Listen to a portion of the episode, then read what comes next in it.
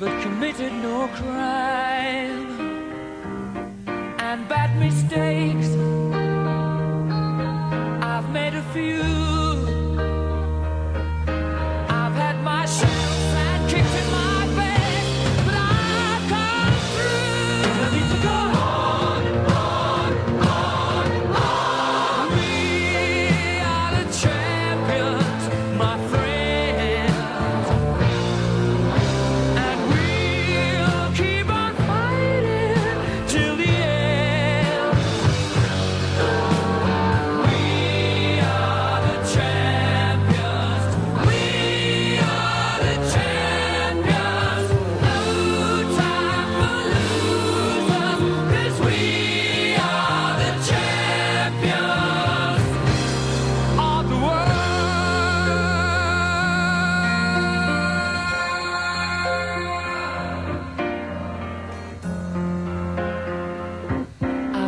I've my bows and my curtain calls.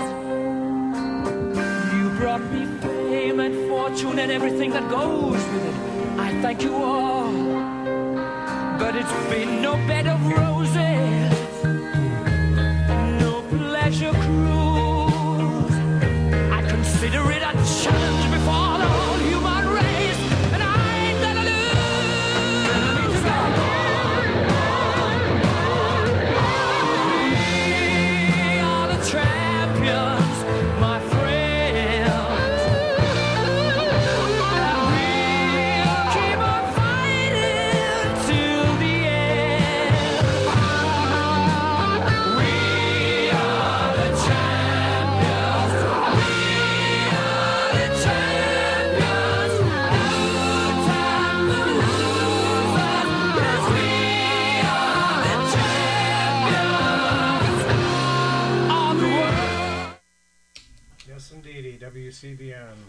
champions of the world.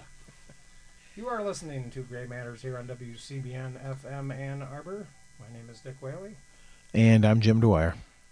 and I don't know if there are going to be any champions tomorrow, but I.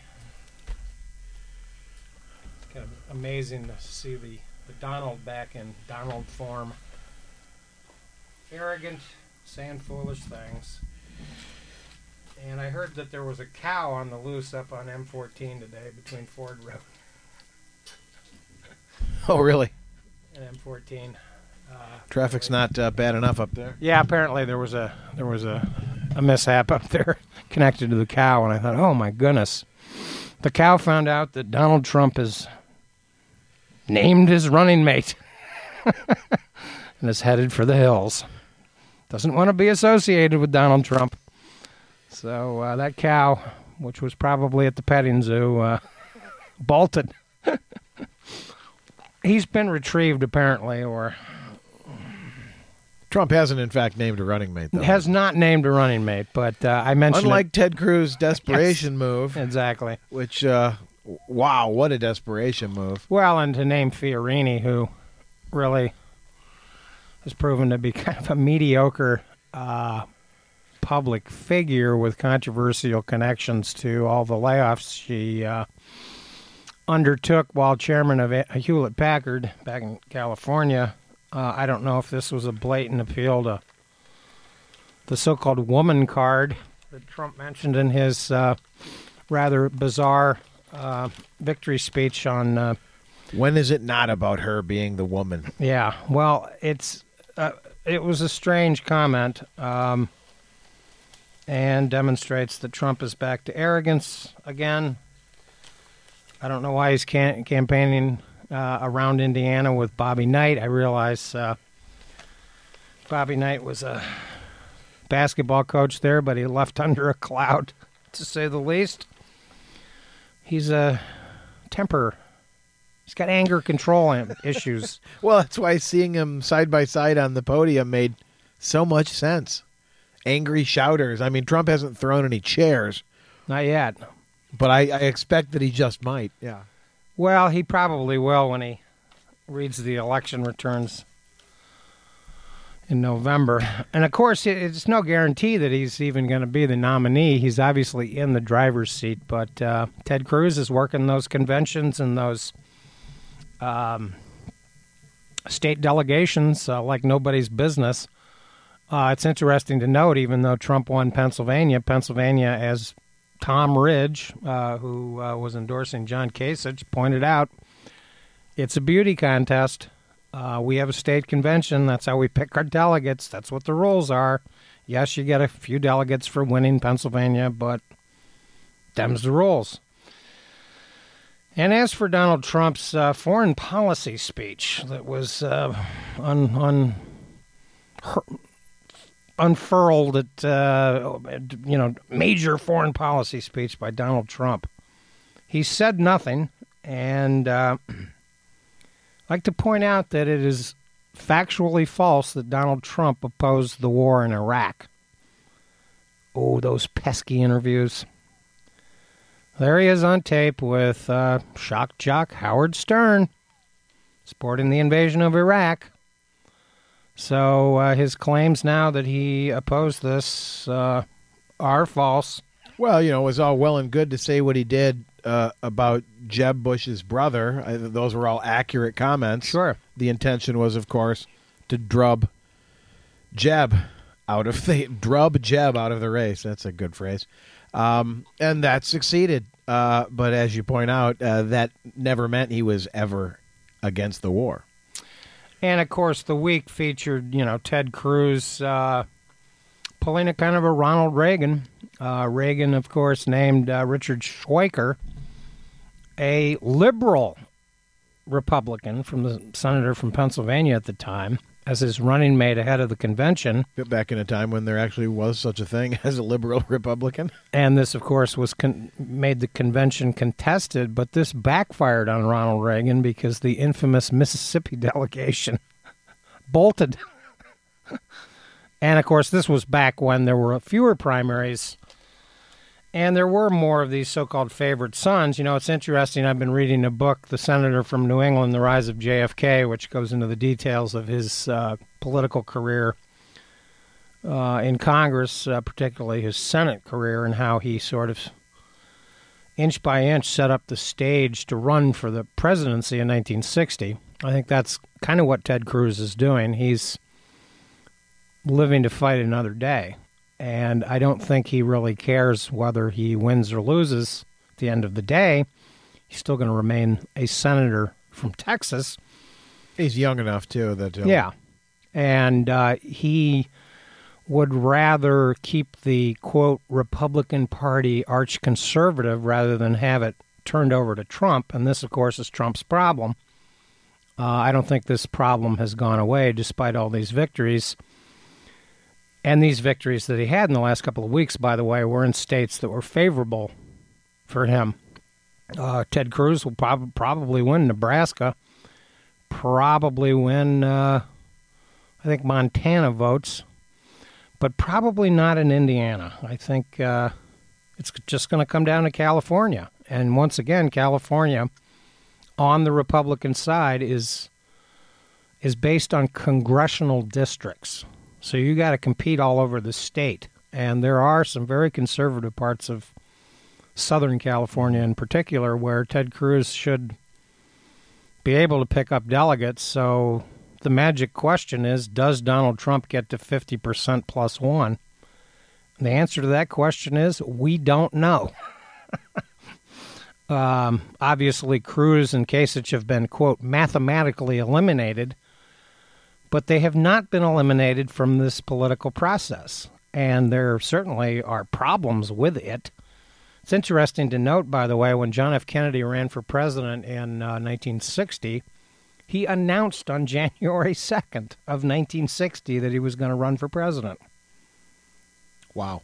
Wouldn't it be nice if we had such a system in place today? You know, where we just eliminated passed a rule no no presidential campaign in the year before the presidential election. Uh, and I just wanted to read this one paragraph about the Indiana primary uh, in 1960. It said after all the votes were counted in Indiana's May 3rd Democratic presidential primary, same date, same bat channel, same state. JFK won 353,832 votes and 81% of all votes cast. Since this was a binding primary and the state Democratic Party used the unit rule, all 34 of Indiana's delegates were committed to JFK on the first ballot at the Democratic National Convention. Well, this book is about this arcane nominating process that we have. And of course, this was back in the day when we had a lot of state delegations that were controlled by governors. Or, for instance, the Illinois delegation was controlled by Mayor Richard Daley. Uh, you had urban mayors that would control blocks of delegates. And this is how we nominated presidents back then. I heard an interesting historical fact, by the way, that the probably the two best Republican presidents in American history uh, were did not win on the first ballot. Abraham Lincoln and Dwight Eisenhower. Hmm.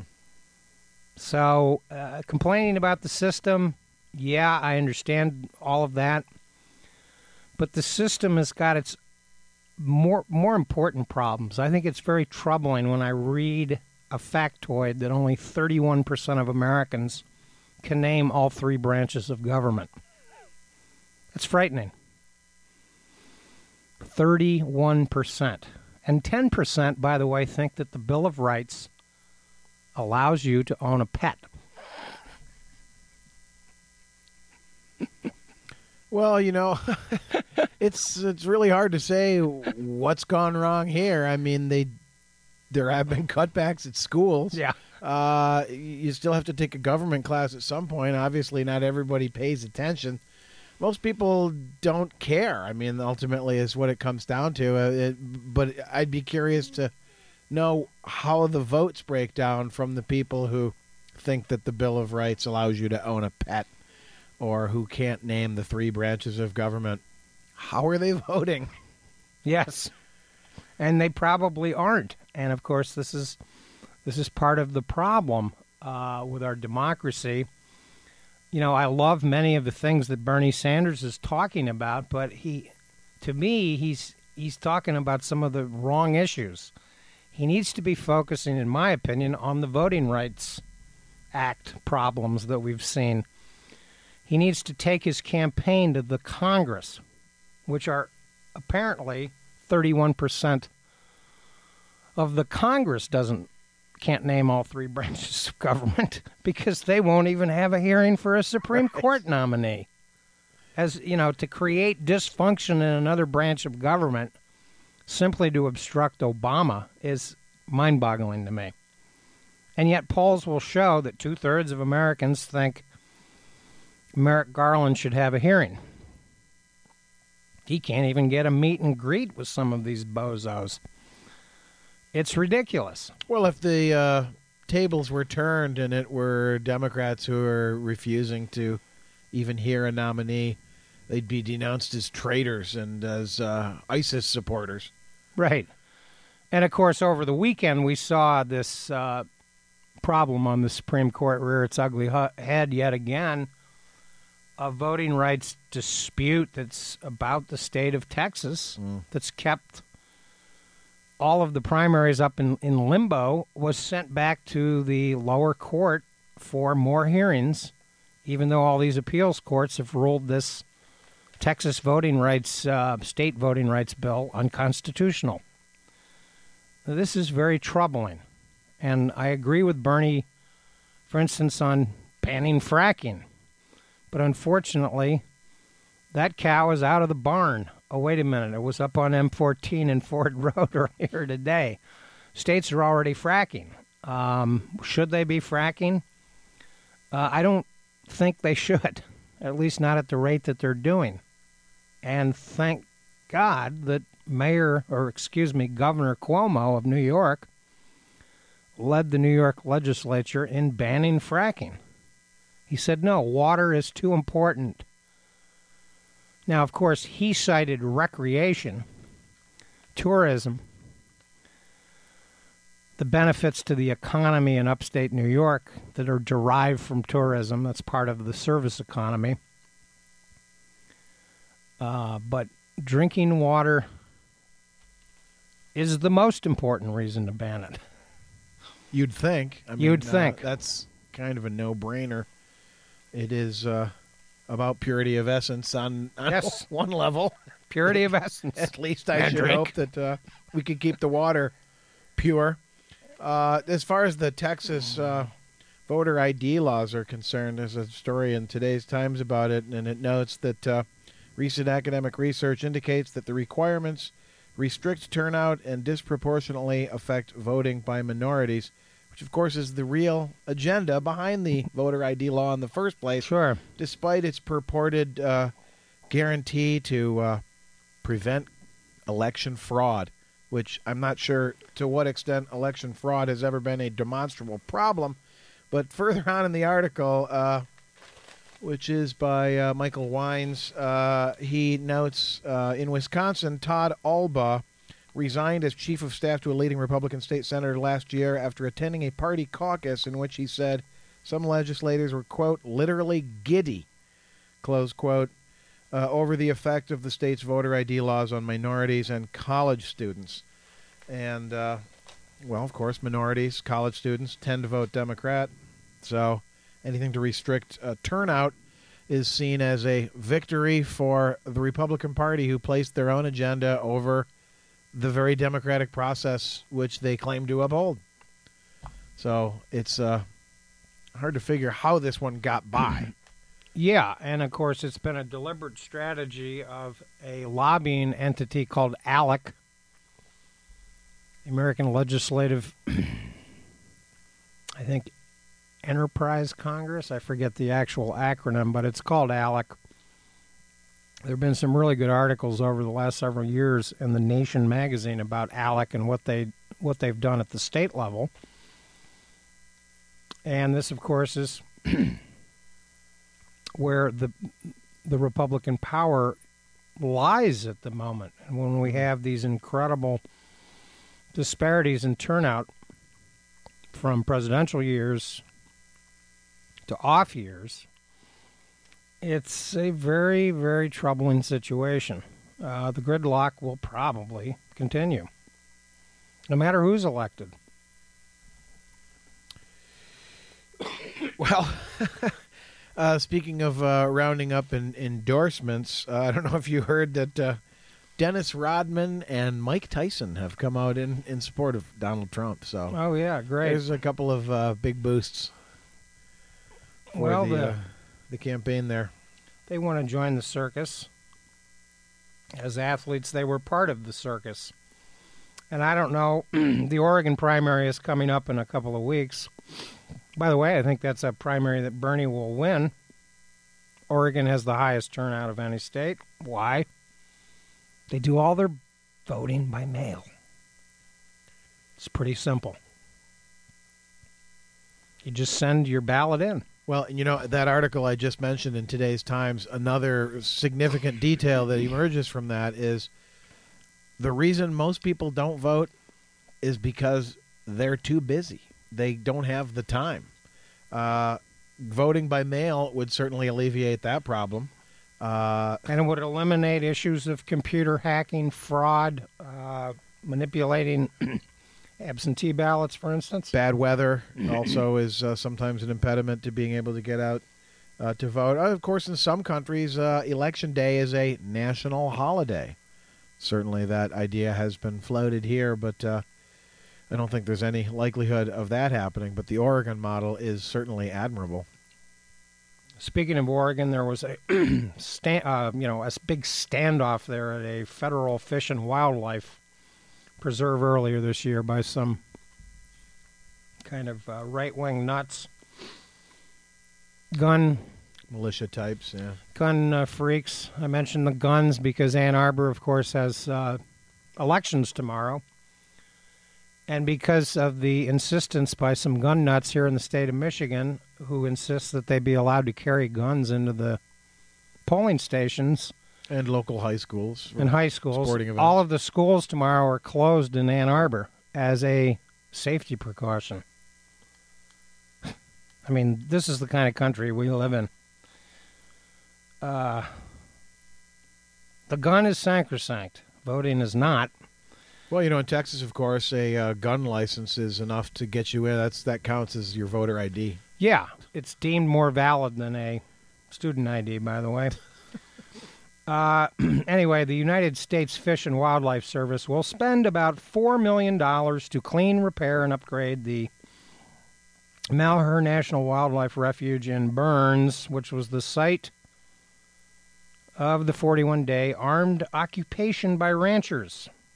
Photographs shared by federal officials show that the ranchers left a mess.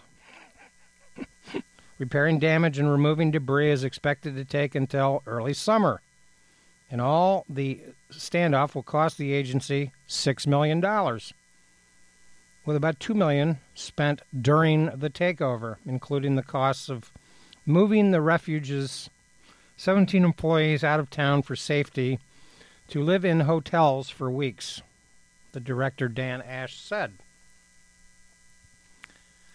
Uh, these uh, so, despite their uh, claims that it was a uh, political protest, they end up behaving like some uh, local frat boys at a ski lodge. yeah, and there was a, We're just going to trash a place. at least one one death, uh, numerous uh, violations of law, and uh, they got support from some elected officials out west.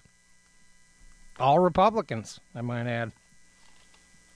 Uh, this is, you know, the kind of dispute about grazing on federal lands, those sorts of things. Uh, I've always wondered what their position on the land uh, that they wish to graze on. Do they uh, have any interest or any recognition that Native Americans might have owned that land? Had a prior claim. had a prior claim. But then they didn't have uh, any government issued IDs. Ridiculous. But then ridiculous is how it goes. Uh, Donald Trump and his foreign policy thesis. Did you note his claim that uh, China rapes the U.S. economy? Yeah, that's what he he says. Um, of course, there is trade data uh, that supports the fact that America has lost manufacturing jobs since China joined the WTO. The question, of course, is are the manufacturing jobs lost, which is about 2.7 million, a result of the uh, WTO joining the WTO, or is it technology? Is it enhanced productivity? What's behind the details? And there it's a little murky. I just got Jim Hightower's uh, newsletter, and it's very interesting. It demonstrates, by the way, that there really was no loss of jobs as a result of, quote, NAFTA. Manufacturing jobs actually went up a little bit. But they did plummet after China was allowed to join the WTO in 2001. What's Trump's solution? He claims a 35% tariff on all goods made in China. Well, that will result in a WTO trade complaint against the United States. Sure. And we'll see what happens from there. But it strikes me that Trump's economic solution may uh, cost American jobs more than he realizes and may cause more problems than he realizes. Saudi Arabia and China and Japan hold a good chunk of American debt. Mm-hmm. There may be some retaliation You'd think. Uh, connected with that. well, you know, it's one thing to uh, feel that uh, China holds an unfair advantage with regard to the U.S. economy vis-a-vis their ownership of pieces of the debt. Uh, that's something you hammer out in closed-door sessions, uh, like an actual negotiator. To openly denounce it as rape, it's a little bizarre. Well, it's Trump's uh, ability to mix uh, political rhetoric, which there's no shortage of um, on the campaign trail. I don't know if he needs a counseling session with Barney the dinosaur, but might be a good idea. Maybe he can calm him down. Well, I can see Barney with the Trump comb over. Uh, That could be a running mate. that could be a running mate.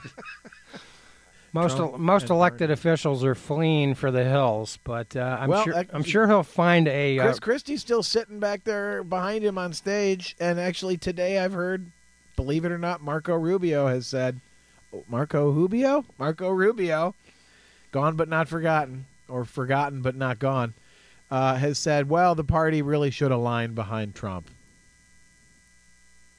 Okay, good luck with that. Well, he he you know denounced him as a con man. Um, But quick, everybody, get in line.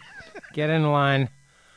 Uh, obviously, I, I think we're still going to have a uh, contested convention um, in the Republican Party. We'll we'll certainly know more tomorrow. I think that if Cruz should somehow pull an upset in uh, Indiana, I think that's all but certain.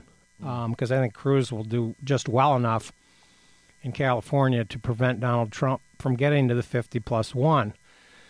Well, dude, let's see how your negotiating skills work. Uh, I don't, can't see John Kasich ever running with Donald Trump. Uh, Cruz might. I can't see Kasich running with Cruz either. Uh, that whole short-lived, you know, oh, let's. The truce, yeah. Very strange. that was just a non-starter. That was leaked by somebody who wanted their the other party to fail. Yeah. I think. I, I can believe that there might have been some high level campaign negotiations that went on. And by the way, this kind of stuff has gone on in the past. This is nothing new. There's nothing rigged about the system, as, as Trump claims.